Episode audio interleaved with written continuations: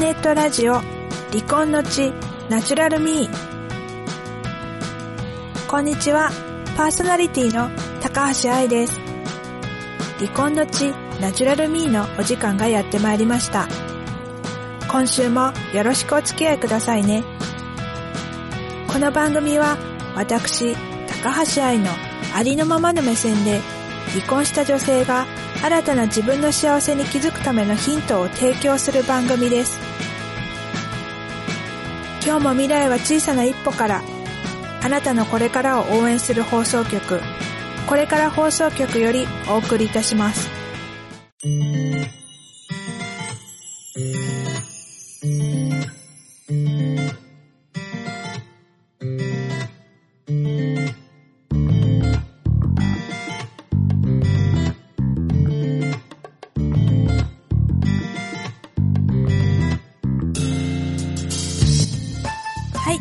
改めまして、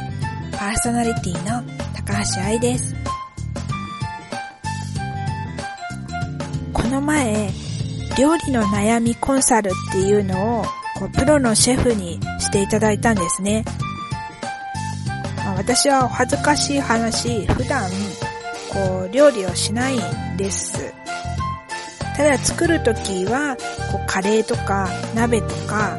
こうなんか簡単なものか作らないんですね。なんか、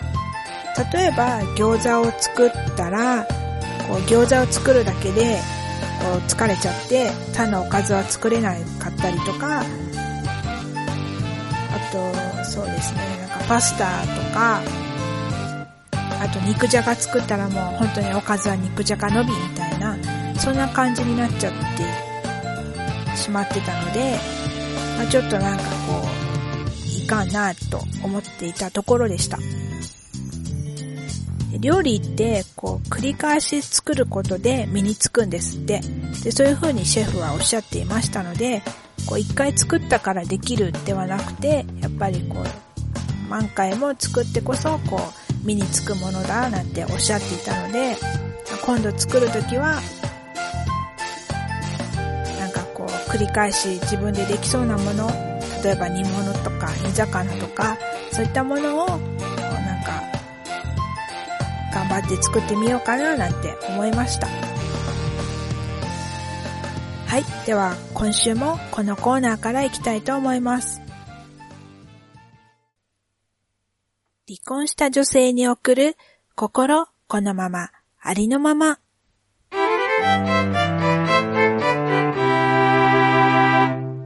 このコーナーは私が憧れているまたは尊敬している方や感銘を受けた本の紹介、リスナーからの悩み、困りごとなどにお答えするなどを通じて、離婚した女性が離婚後の人生を豊かにしていくためには、どんなことが必要かというヒントを伝えていくコーナーです。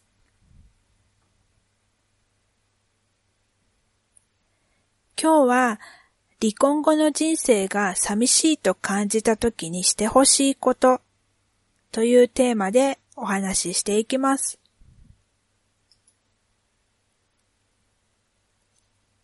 あなたは自分が離婚してこれから新しい人生を歩むのだから前向きにならなきゃいけないと思っていながらも、こう一人で街を歩いている時などに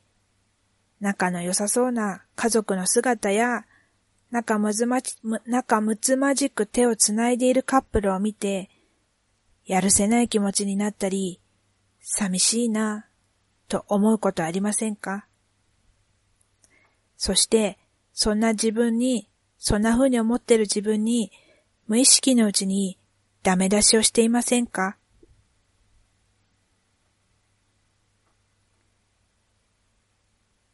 離婚した後って、それまでいた、あの、伴侶がいなくなるわけですから、寂しいって思うのは当然なんですね。だけど、前向きにならなきゃいけないから、寂しいとか、悲しいとか、思っていてはいけないって、自分を縛り付けてしまっている人って、意外と多いです。私自身もそうでした。なんか無理やり気持ちを切り替えようとしても、余計に辛くなるだけなんですよね。だから、離婚後、人生が寂しいと感じた時にしてほしいことって、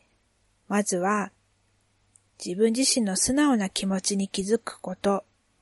そして、その気持ちを自分で許してあげることです。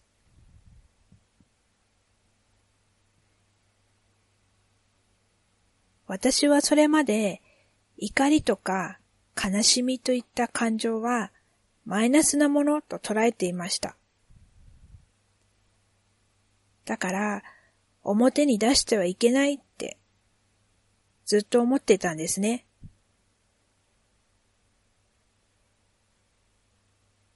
そうですね。あのー、腹が立っても、なんかそれに対して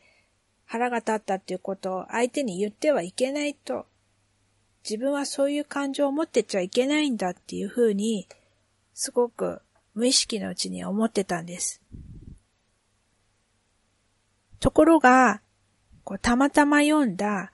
アサーションに関する本の中で、怒りや悲しみといった感情も相手に伝える権利がある伝えていいんですよっていうことが書かれてるのを目にして、なんかすっごく感動したんですね。アサーションって、まあ、簡単に言えば自分も相手も OK になるようなコミュニケーションの技法のことです。あの、いっぱい本が出てるんで、あの、興味があったらちょっと見てみ、見てみてほしいんですけれども、なんか相手も自分も OK。どっちかだけが OK じゃなくて、両方がこう OK になるようなコミュニケーションの取り方っていうのをこう、推し、なんだろうね、提唱しているですけれども、はい、そういうコミュニケーション方法の一つなんですね。はい。で、話を戻して、で、まあ、悲しみとか怒りとか、寂しいとか、そういう感情は、そのアサーションの本を読んで、私の中にあってもいいんだ。存在しててもいいんだ。ってその時思ったんですね。なんか嬉しいとか楽しいとかっていう感情だけでなくって、そういうのを表、そういうのだけを表に出すんではなくって、寂しいとか悲しいとかっていう感情も自分の中にあっていいんだ。それも表に出していいんだって思えたら、心がとっても楽になったんですね。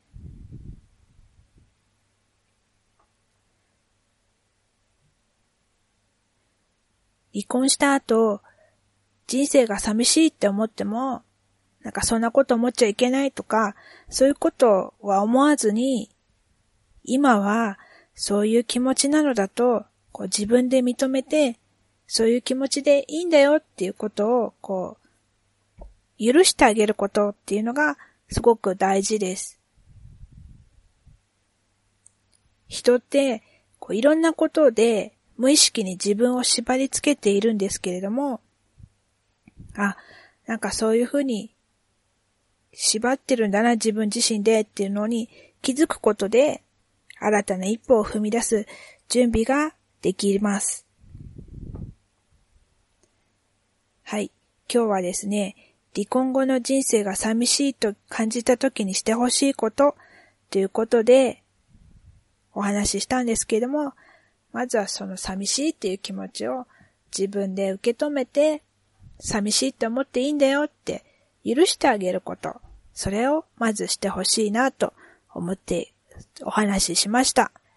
以上、離婚した女性に送る心このまま、ありのままのコーナーでした。はい。では、後半の方コーナーへ行きたいと思います。愛がナチュラルに語るここだけの話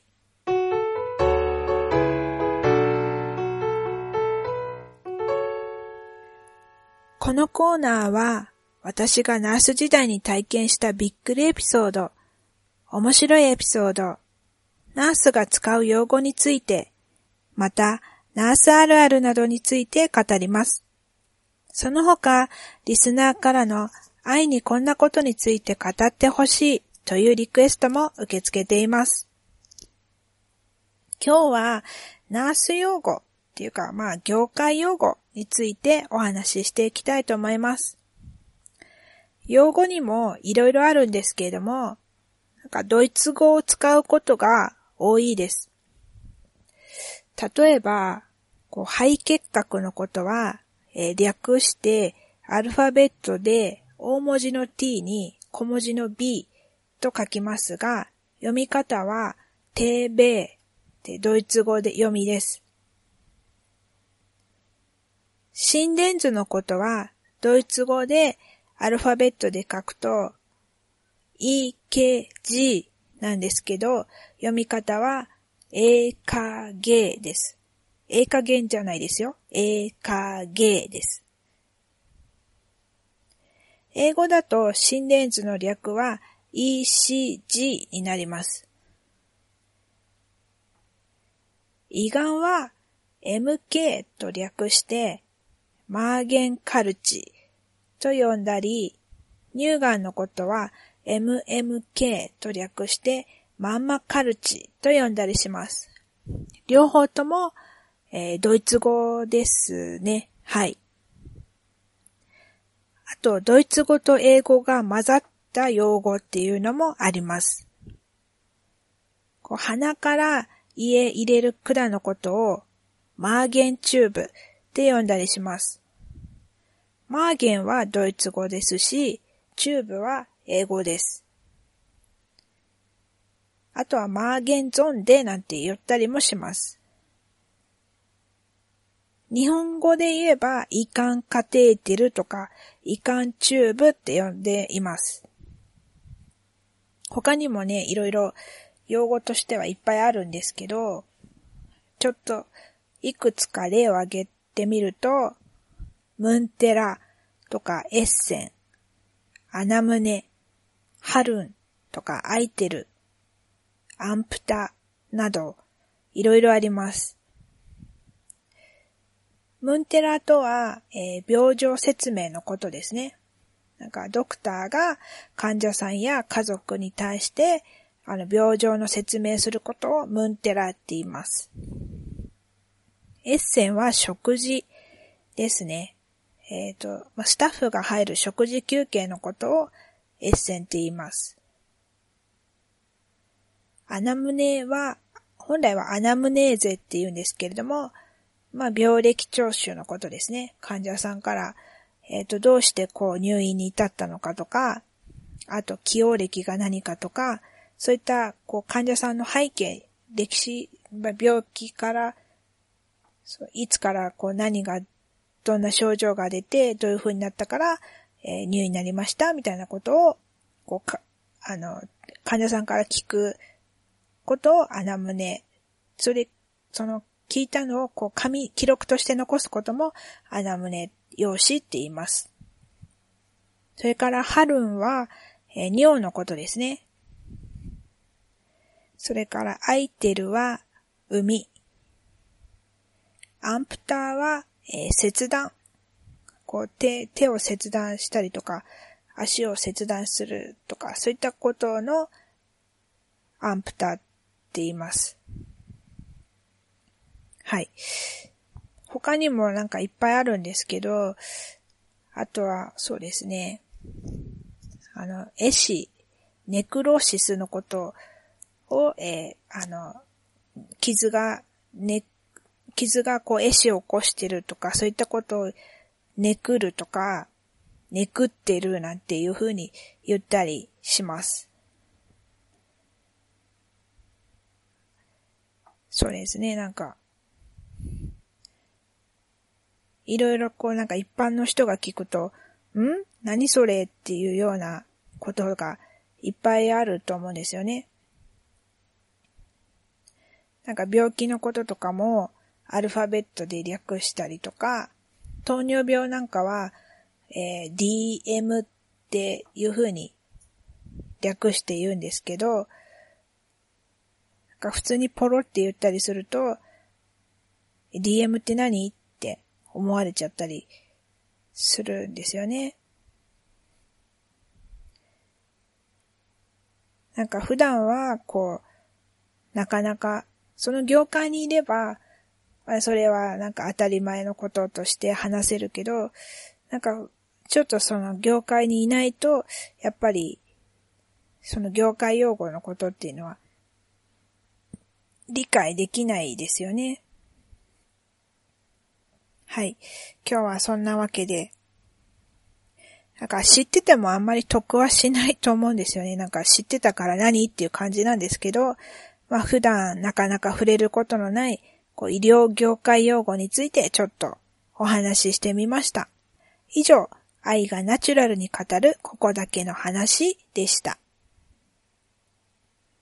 では、エンディングの方へ行きたいと思います。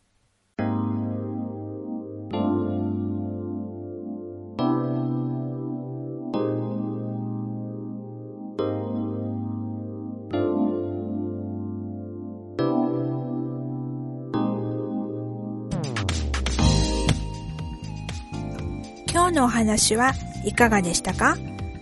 ご感想をお待ちしております。えー、っとですね、先週ぐらいなんですけれども、こう洗濯をしようと準備をしていて、前かがみになった時にですね、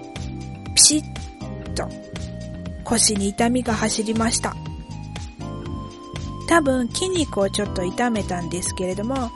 こう立ったり座ったりする動作がこう数日間すごく辛くてですね、もうこうトイレに座るのもいててててだし、なんか着替えをして前かがみになるのもいててててだったんですけれども、まあ、ぎっくり腰だったらなんかもっと痛くて動けないんだろうなぁなんて思いました。えー、でもなんか無理はできないなぁなんて思ったりもしたんですけども、なんか普段からこう適度に運動して、こうこ筋肉をこう柔らかく保つというか、そういったことも必要なんだろうななんて改めて思いました。はい、皆さんも体を適度に動かして、そういったことを予防していきましょう。はい、そろそろお別れの時間がやってまいりました。来週もまたお話を聞いていただけるととっても嬉しいです。それでは今日もお付き合いくださりありがとうございました。あなたの毎日に小さなハッピーがたくさんありますように。